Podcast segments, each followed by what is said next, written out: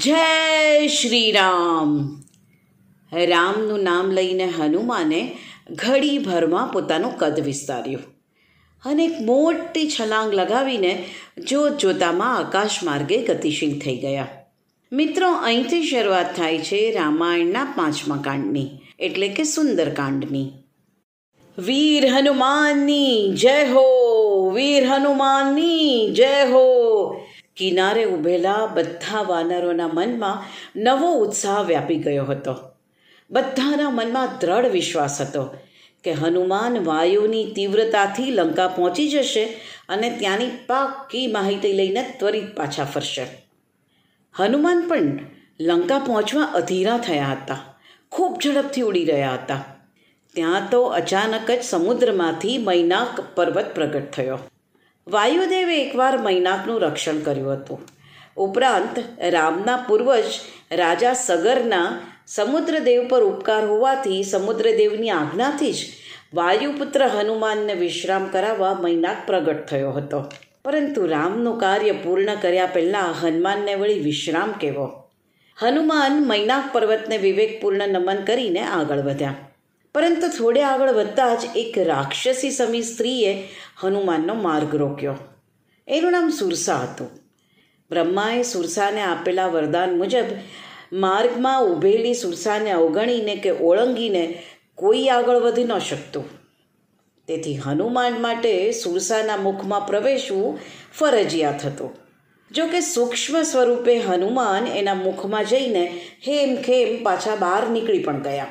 ખરેખર સુરસા એક નાગ માતા હતા, જે હનુમાનની દ્રઢતા, ચાતુર્ય, ધૈર્ય અને પરાક્રમની કસોટી કરવા આવ્યા હતા. નાગમાતાના આશીર્વાદ મેળવીને હનુમાન આગળ વધ્યા.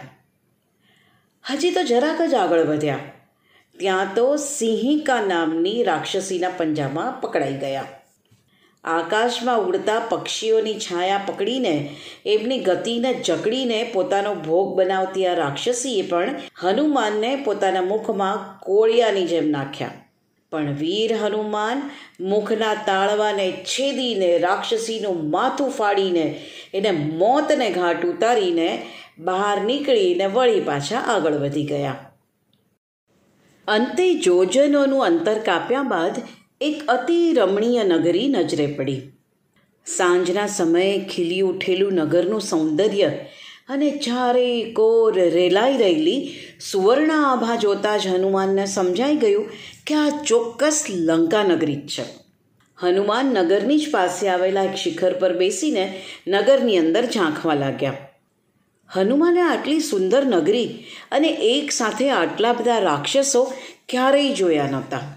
ઇન્દ્રની અમરાવતી, કુબેરની અલકાપુરી અને નાગલોકની ભોગવતી નગરીને પણ ઝાંખી પાડે એવી આ લંકા નગરીમાં પ્રવેશતા પહેલાં હનુમાને આસપાસના વૃક્ષો પરથી ફળ તોડીને ખાતા સરોવરમાંથી પાણી પીધું અને ફરી પાછા તાજા થઈને રાત પડતા જ અતિ લઘુ રૂપ ધારણ કરીને લંકામાં પ્રવેશ કરવાનો નિર્ધાર કર્યો. પરંતુ નગરના દ્વારની સમીપ પહોંચતા જ લંકિનીએ એમને રોક્યા. લંકિની એટલે લંકાની દેવી, જે સ્વયં પ્રતિદિન લંકાના મુખ્ય દ્વાર પર પહેરો ભરતી લંકા નગરીની સ્થાપના વખતે બ્રહ્માજીએ લંકા નગરીની સુરક્ષાનો ભાર લંકિનીને સોંપ્યો હતો. એણે હનુમાનને રોકવા માટે અતિ તીવ્ર પ્રહાર કર્યો. પરંતુ સામે જ્યારે હનુમાને પણ વિશાળ સ્વરૂપ ધરીને પ્રતિકાર સ્વરૂપ પ્રહાર કર્યો, ત્યારે હનુમાનની એક લપડાકમાં જ બળશાળી લંકીની બેહાલ થઈ ગઈ. ત્યારે એ સમજી ગઈ કે લંકાના દિવસો હવે ભરાઈ ગયા છે અને એના સેવાકાળની અવધિ સમાપ્ત થઈ ગઈ છે. કારણ કે બ્રહ્માજીએ ઉચ્ચારેલી ભવિષ્યવાણી મુજબ જે દિવસે લંકીની કોઈ વાનરના એકમાત્ર પ્રહારથી જ બેહાલ થઈ જશે, એ દિવસથી રાવણ અને એની લંકાનગરીના વિનાશની શરૂઆત થશે. લંકીની સમજી ગઈ કે હવે રાવણના અહંકાર, વૈભવી સામ્રાજ્ય અને એના સમગ્ર અસુળ કુળનો અંત સાવ સમીપમાં જ છે. એણે હનુમાનને માનભેર નગરીમાં પ્રવેશવાનો રસ્તો કરી આપ્યો. અંતઃકરણથી કાર્ય સિદ્ધિ માટે શુભેચ્છા આપી અને સ્વયં બ્રહ્મદેવનું સ્મરણ કરતી કરતી લંકા છોડીને જતી રહી. હવે હનુમાને નગરમાં પ્રવેશ કર્યો. ચારે તરફ સીતાની શોધ આતરી પહેલાં રાવણનું અંતપુર નજરે પડ્યું. વિશાળ મહેલમાં અનેક કક્ષ અને પ્રત્યેક કક્ષમાં અસ્તવ્યસ્ત અવસ્થામાં અર્ધ બેહોશીની હાલતમાં આળોટતી મદમસ્ત યૌવનાઓ. એ બધી રાવણની લોલુપતાની સાક્ષી પુરાવી રહી હતી. આગળ બીજા કક્ષમાં અતિ સુંદર હીરાજડિત પલંગ પર એક દેવકન્યા જેવી સ્ત્રીને સૂતેલી જોઈ અને હનુમાન હરખના માર્યા ઘેલા થઈ ગયા. આટલા સ્વરૂપવાન તો સીતા માતા જ હોઈ શકે. એવું વિચારીને સીતા મળી ગયાની ખુશીમાં પૂંછડી ઉછાળી ઉછાળીને નાચવા ગૂંતવા લાગ્યા. પરંતુ થોડી વારમાં જ અચાનક એમના અંતકરણમાં શંકા જન્મી. રામ જેવા એક મહાન સમર્થ ક્ષત્રિય વીર જે સીતાના વિયોગમાં આંસુ સારે છે, એ સ્ત્રી રાવણને આધીન થાય એવી હોય? પતિ વિયોગની વ્યથા ભૂલીને આટલી સહજતાથી વિલાસિતામાં સરી પડે? વૈભવી મહેલમાં હાથી દાંતના પલંગ પર આટલી નિશ્ચિંત થઈને સૂઈ જાય? ના ના, નિશ્ચિત મારી કોઈ ભૂલ થાય છે. મારા સ્વામી રામે જે રીતે સીતા માતાનું વિવરણ આપ્યું હતું, એ પ્રમાણે આ સીતા માતા હોય એ શક્ય જ નથી. હનુમાનની શંકા સાવ સાચી હતી. એ સ્ત્રી સીતા નહીં, પરંતુ રાવણની પત્ની મંદોદરી હતી. હનુમાનને પોતાની ભૂલ સમજાતા જે આગળ વધ્યા અને મંદોદરીના બાજુના જ કક્ષમાં એક કદાવર અને લોખંડી પુરુષને ગાઢ નિંદ્રામાં સૂતેલો જોઈને એમના પગ થંભી ગયા.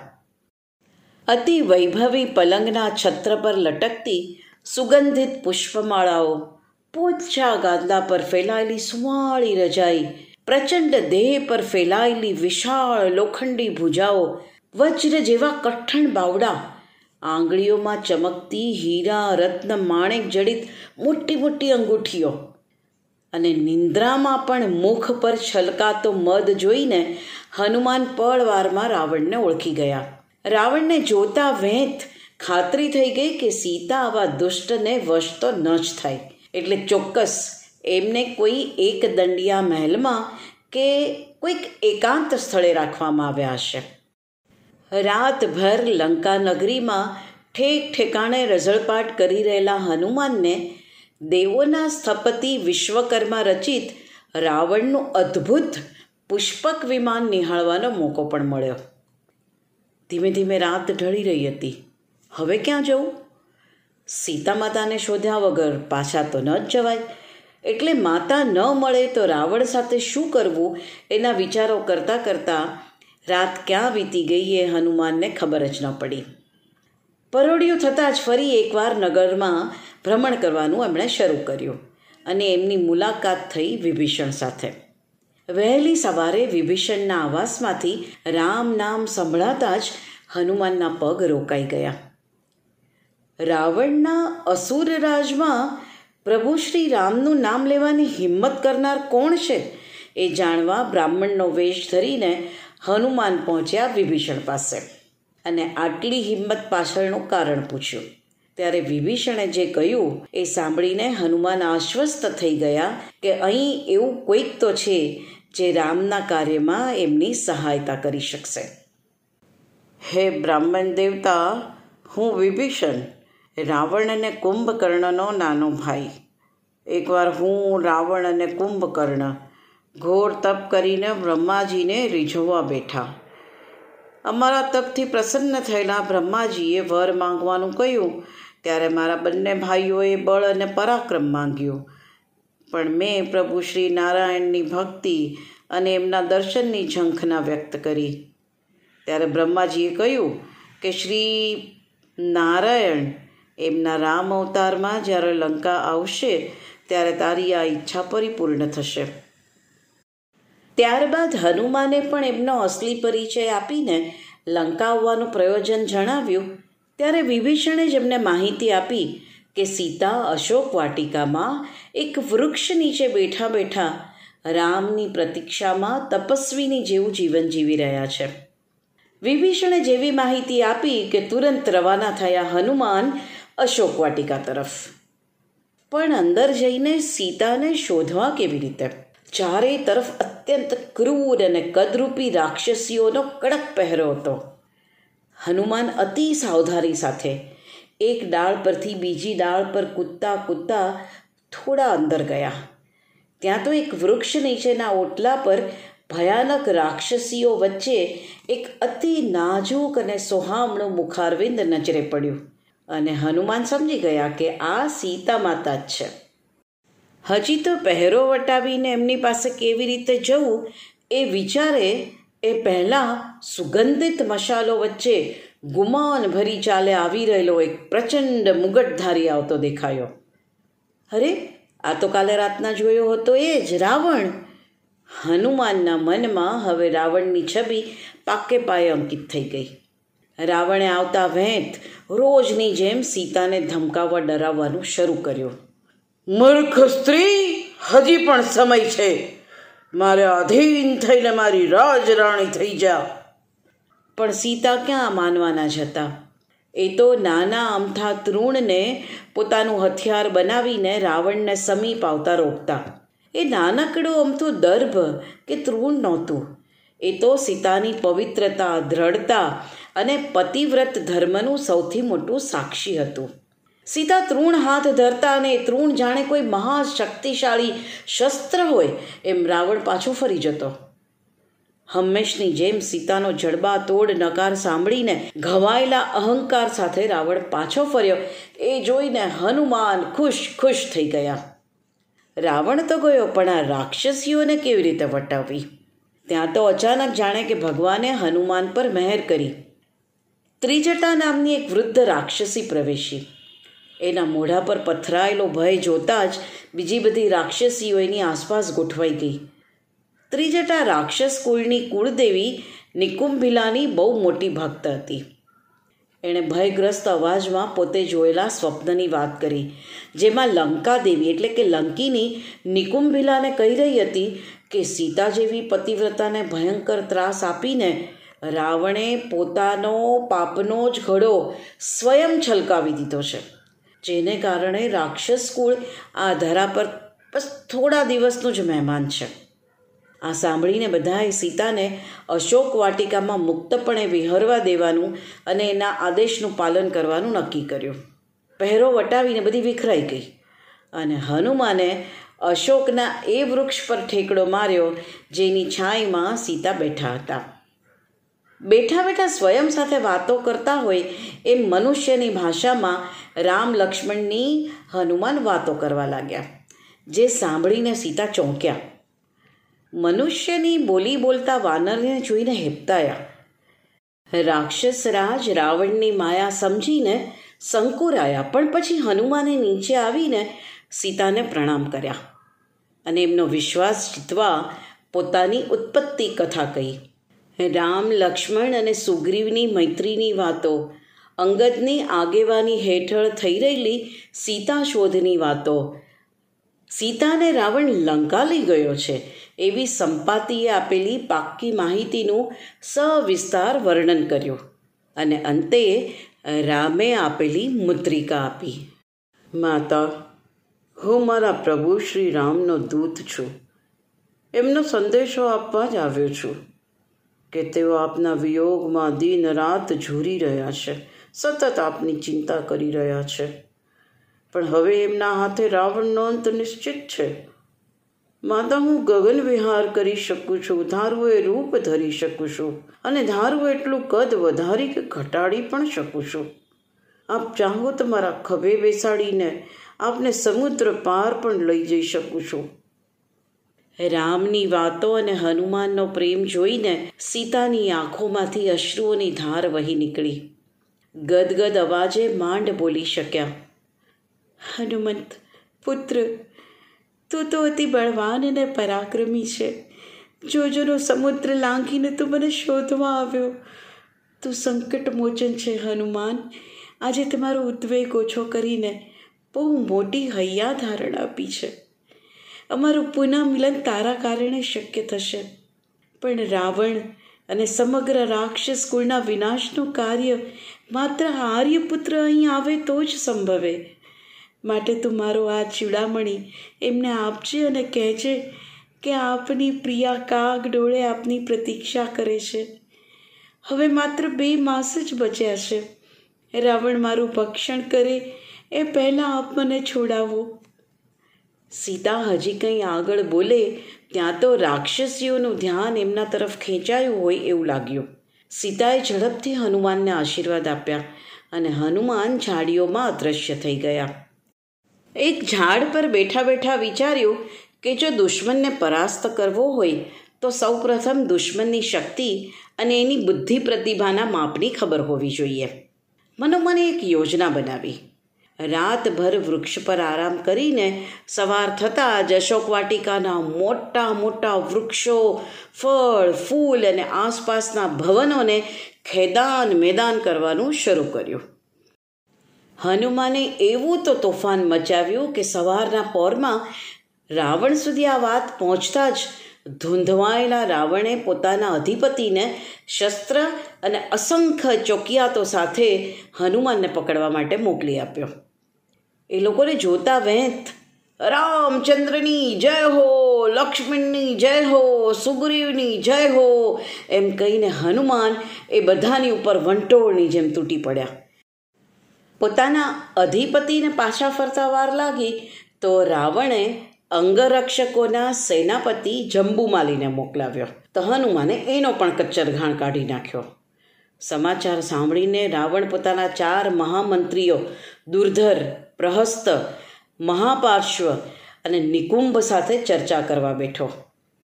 ત્યાં તો સેનાપતિ દુર્ઘર્ષના રથના ચીંથડા ઉડ્યાની વાતો આવી. પછી તો રાવણે પોતાના કુમળા વયના મહાસામર્થ્યવાન કુમાર અક્ષને મોકલવાનો નિર્ણય લીધો. અક્ષકુમારને બ્રહ્મા પાસેથી વરદાન રૂપે હવામાં ઉડે એવો અદ્ભુત રથ મળ્યો હતો. અક્ષકુમારે ઉડતા રથ સાથે હવામાં ઉડી રહેલા હનુમાન સાથે યુદ્ધ માંડ્યો.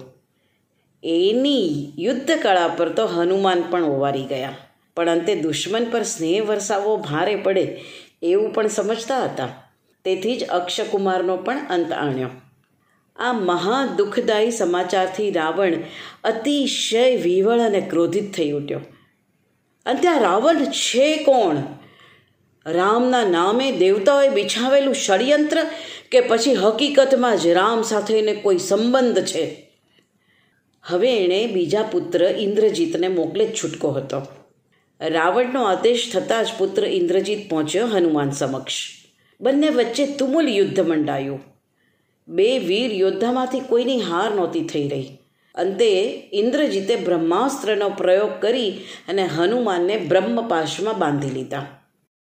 આમ તો હનુમાનને પણ બ્રહ્માનું વરદાન હતું કે એમના કોઈ પણ અસ્ત્ર શસ્ત્ર હનુમાનને ક્યારેય કોઈ નુકસાન નહીં પહોંચાડે. પણ ઘડી બે ઘડીની યાતના તો ભોગવવી પડશે.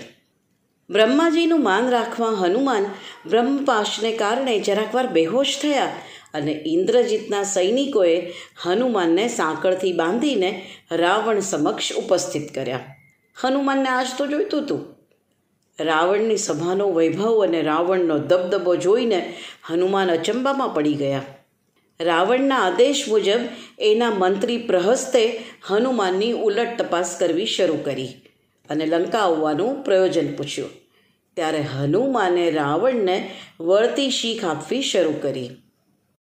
રાવણ, હું ઇન્દ્રનો, કુબેરનો કે અન્ય કોઈ પણ દેવતાઓનો ગુપ્ત દૂત નથી.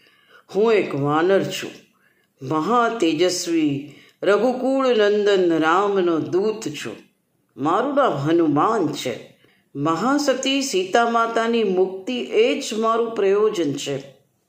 મારું માન રાવણ, તારી શક્તિઓનો સદુપયોગ કર. તારા પરિવાર અને સમગ્ર રાક્ષસ કુળનું હિત ચાહતો હોય, તો શાંતિથી સીતા માતાને મુક્ત કરીને રામને પાછી સોંપી દે. મારા રામ તો દયાનિધાન છે, તને હજી પણ ક્ષમા કરી દેશે. રામના વખાણ સાંભળીને વિફરેલા રાવણે પ્રહસ્તને હનુમાનનો વધ કરવા કહ્યો, પણ વિભીષણે રાવણને રોક્યો. કોઈ પણ દૂતનો વધ કરવો એ રાવણ જેવા મહાપરાક્રમી શાસ્ત્ર વિશારદને શોભે નહીં. ઉપરાંત એ નીતિ વિરુદ્ધ પણ છે. એવું કહીને રાવણને વિભીષણે શાંત કર્યો. એટલે રાવણે હનુમાનના પૂંછડાને અગ્નિ લગાડી આખા નગરમાં ફેરવવાની સજા ફરમાવી. કોઈ પણ વાનરને એની પૂંછ અતિ પ્રિય હોય.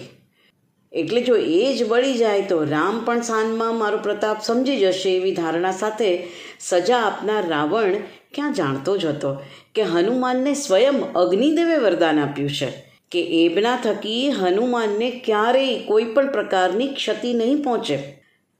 સૈનિકોએ અગ્નિ પ્રદીપ્ત કરવા પૂછડા પર જેવા વસ્ત્રો વીંટાળવાનું શરૂ કર્યું કે હનુમાનની પૂંછ લંબાતી ગઈ. વસ્ત્રો વીંટાળીને થાકીને લોથ પોથ થઈ ગયેલા સૈનિકોએ જેમ તેમ એને તેલમાં બોળી અને અગ્નિ ચાપીને બળતી પૂંછડી સાથે નગરમાં ફેરવવાનું શરૂ કર્યું. તો મનોમન ખુશ થઈ ગયેલા હનુમાને મગજમાં લંકાનો આખો નકશો અંકિત કરી લીધો અને પછી અચાનક હુપ દઈને એવો ઊંચો ભૂસકો માર્યો કે પળવારમાં હવામાં ઉડવા લાગ્યા. બળતા પૂંછડા સાથે લગભગ આખી લંકામાં આગ લગાડી દીધી. ચારેય તરફ હાહાકાર મચી ગયો. ભડ ભડ બળતા ભવનો, રાજમાર્ગો, મંદિરો પર લપકી રહેલી લાલ પીળી જ્વાળાઓ વચ્ચેથી ઉઠી રહેલો કાળો ધુમાડો. કોઈને સમજાતું નહોતું કે આ ભયંકર કક્ષાનું લંકા દહન રોકવું કેવી રીતે? હનુમાનનો જીવ જો કે અંદરથી કોચવાઈ રહ્યો હતો. કે એક અધર્મીને કારણે કેટલાય નિર્દોષ લોકોનો ભોગ લેવાઈ રહ્યો છે. પરંતુ એ અસહાય હતા. અંતે અગ્નિદેવ પ્રત્યે આભાર પ્રકટ કરીને હનુમાને સમુદ્રમાં છલાંગ મારી. અગ્નિ શાંત થયો. પણ મનમાં અચાનક એક અમંગળ શંકા ઉઠી. આ બધામાં ક્યાંક અશોક વાટિકામાં સીતા માતાને કોઈ જોખમ તો ઊભું નથી થયું ને? હનુમાને અશોક વાટિકા પર ઉડીને બધું સલામત છે એવી ખાતરી કરી લીધી. અંદર જઈને સીતા માતાને આખી વિગત જણાવી. એમના ચરણે વંદન કરીને પાછા જવાની અનુમતિ માંગી. સીતા માતાની વિદાય લેતા પહેલાં ફરી એકવાર એમને આશ્વસ્ત કરીને સમીપ આવેલા અરિષ્ટ પર્વત પર રાતવાસો કરી બીજે દિવસે પોતાના સાથીઓ પાસે હનુમાન પાછા ફર્યા. ત્યારે એમના આનંદનો કોઈ પાર નહોતો. ત્રણ દિવસ પછી પાછા ફરી રહેલા હનુમાનની ગતિ જોઈને જ અંગદ અને જાંબવનને ખાતરી થઈ ગઈ કે સીતા માતાની ભાળ મળી ચૂકી છે. બધાએ હનુમાનના મોઢેથી સીતા માતાના ક્ષેમ કુશળ અને લંકા દહનની આખી કથની સાંભળી. ત્યારે હરખના માર્યા સૌએ કુદાકૂદ કરી મૂકી. હવે સૌ ઉતાવળે રામ પાસે પહોંચવા અધીરા થયા. જોકે રસ્તામાં, મધુવનમાં રસીલા ફળોના મધુરસનો આનંદ લૂંટીને હનુમાનના વિજયને મનાવી તો લીધો જ. બધા જ્યારે રામ પાસે પહોંચ્યા, ત્યારે હનુમાનની ચાલ પરથી જ રામને સમજાઈ ગયું કે હનુમાન એમના ઉદ્દેશ્યમાં સફળ થઈને આવ્યા છે.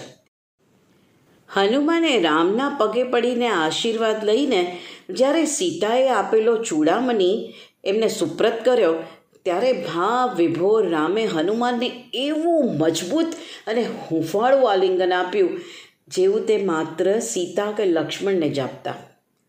સીતા સુરક્ષિત છે, રાવણને આધીન થયા વગર એક દર્ભને આધારે પોતાનું શિયળ સાચવીને બેઠા છે. દિવસ રાત એમના મોઢે માત્ર રામનું જ નામ છે, એવી અનેક વાતો જાણતા જ એમના મનમાં હર્ષ છલકાઈ ઉઠ્યો.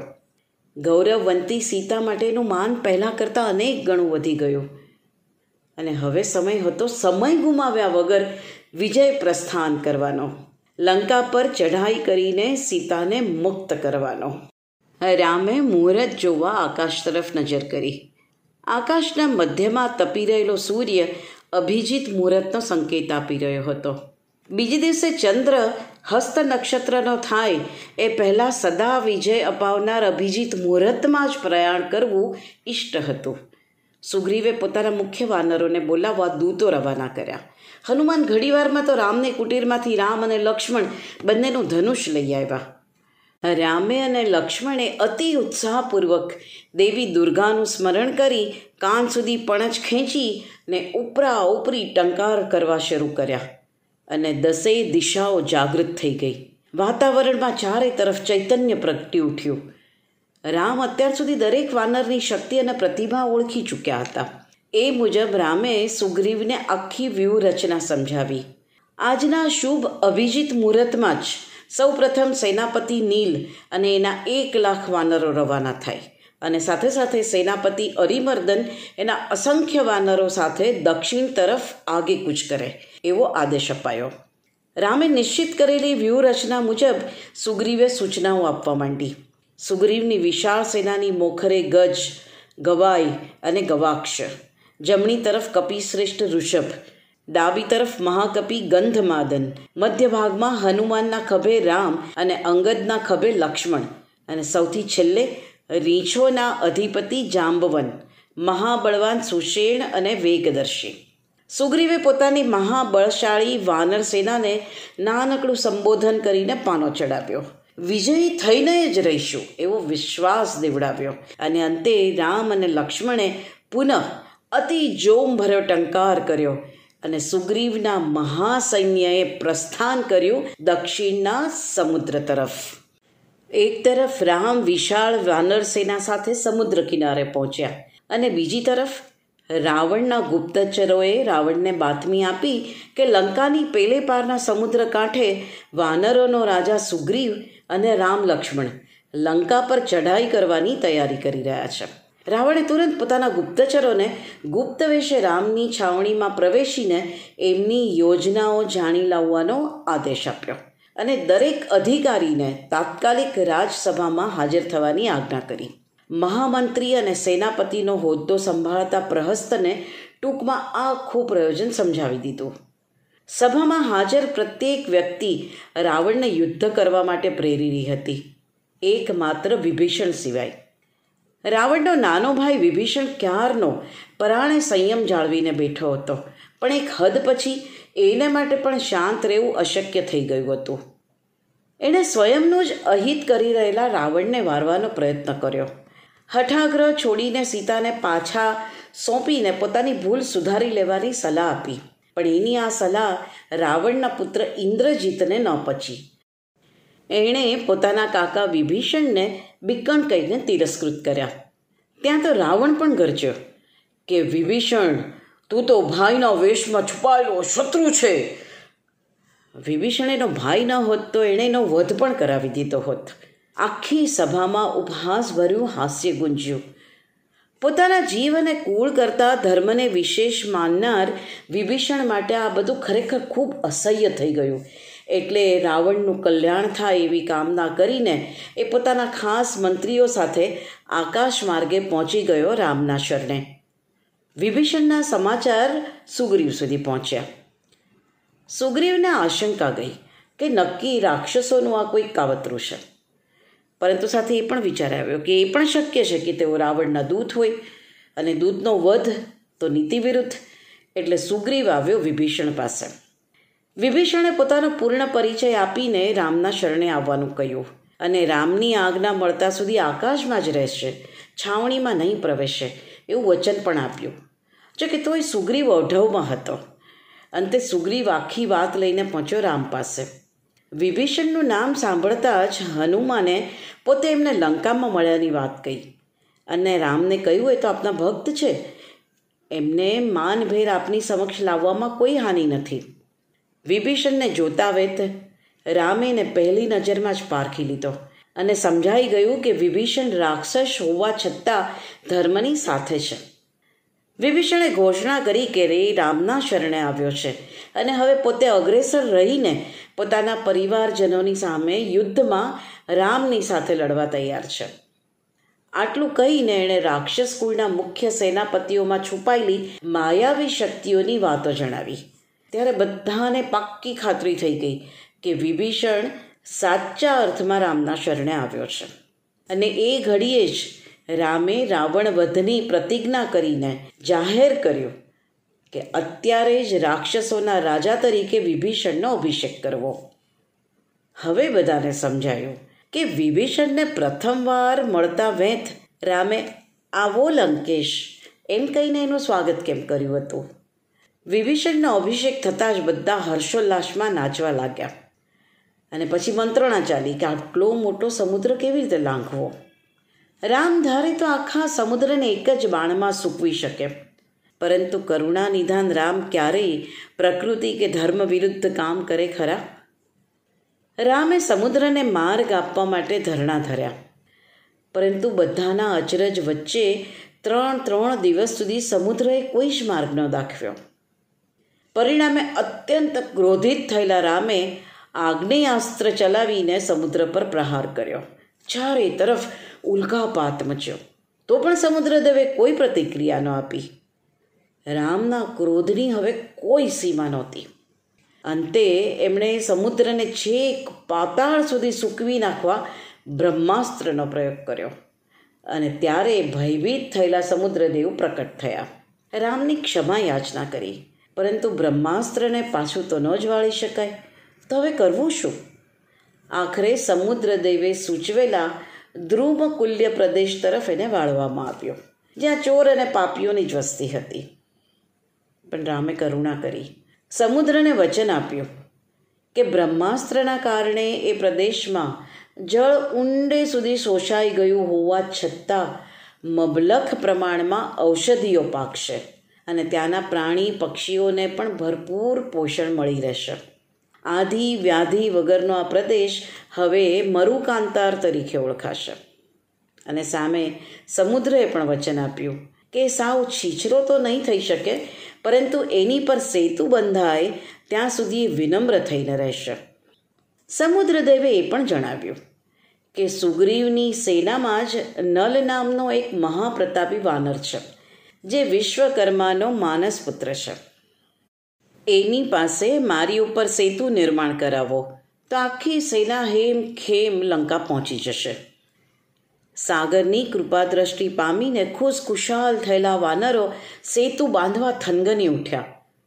રામની આજ્ઞા મુજબ નલે પોતાની સ્થાપત્ય કળાને કામે લગાડવી શરૂ કરી અને સાથે સહાયક બન્યો એનો ભાઈ નીલ અને અન્ય અસંખ્ય અનુભવી વાનરો.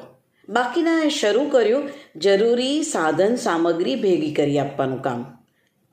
જોત જોતામાં પર્વત પરની મોટી મોટી શિલાઓ સમુદ્ર તટ પર ખડકાઈ ગઈ. પણ આવા ભારે પથ્થરો તો સમુદ્રમાં ડૂબી જાય. એને સપાટી પર સ્થિર કેમ રાખવા? પણ હનુમાન જેવા બુદ્ધિમતીને કોઈ ઉપાય ન સૂજે એવું બને ખરું? રામ ભક્ત હનુમાને તો શરૂ કર્યું એક એક શિલા પર રામ નામ લખવાનું. હનુમાન રામ નામ લખતા જાય વાનરો એને સમુદ્રમાં નાખતા જાય અને રામ નામની કૃપાથી એ પથ્થરો પણ તરતા જાય. વિરાટ વાનર સેનાએ પહેલા દિવસે ચૌદ જોજન, બીજા દિવસે વીસ, ત્રીજા દિવસે એકવીસ, ચોથા દિવસે બાવીસ અને પાંચમા દિવસે ત્રેવીસ. એમ પાંચ દિવસમાં સો જોજન લાંબા સેતુનું નિર્માણ કરી નાખ્યું. હવે સેતુના એક છેડે હતો મહેન્દ્ર પર્વત અને બીજા છેડે લંકા કાંઠો. રામે સમુદ્ર કાંઠે શિવલિંગ સ્થાપ્યું. શિવજીની પૂજા કરી. જે જગ્યા આજે રામેશ્વર તરીકે ઓળખાય છે. ખેર શિવજીના આશીર્વાદ લઈને પહેલાંની નક્કી થયેલી વ્યૂહરચના મુજબ રામે હનુમાનના અને લક્ષ્મણે અંગદના ખભા પર બેસીને લંકા તરફ પ્રયાણ કર્યું, ત્યારે સેતુ પરથી લંકા તરફ આગે કૂચ કરી રહેલી વાનર સેનાના ઉત્સાહભર્યા વિજય ઘોષથી આખું વાતાવરણ ગુંજી ઉઠ્યું. રામ લક્ષ્મણની જય હો, સુગ્રીવની જય હો, રામ લક્ષ્મણની જય હો, રામ લક્ષ્મણની જય હો.